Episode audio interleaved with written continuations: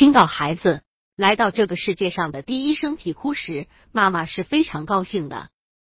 面对这个熟悉又陌生的小生命，妈妈的了解有多少呢？孩子接下来的发育情况又如何呢？孩子的发展过程中会有哪些充满神奇的事情呢？百度搜索慕课大巴，下载更多早教资源。宝宝小动作代表什么？吃奶、睡觉、排便、哭闹，是孩子会做的全部的事情吗？这可不一定。孩子会做的事情远比妈妈想得到的事情要多很多。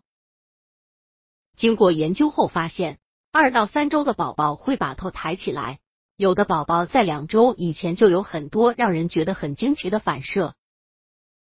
比方说，在你摸宝宝的脸的时候，宝宝就会转向你逆时反射；如果你把手指伸到孩子嘴里的时候，孩子会吮吸吮吸反射；孩子站着的时候。他会迈小步，跨步反射。宝宝其实很聪明，大家都觉得孩子每天除了睡觉、流口水就不会做别的事情了。但经过研究发现，孩子会做的事情是非常多的。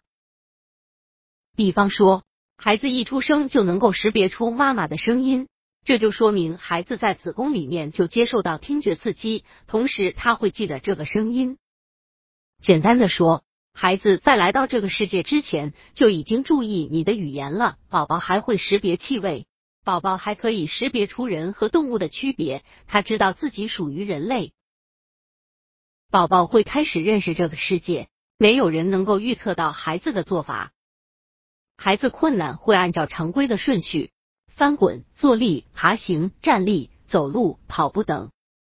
孩子也可能会按自己的发育节奏生长。没有经历过爬行就学会走路的孩子也是比比皆是。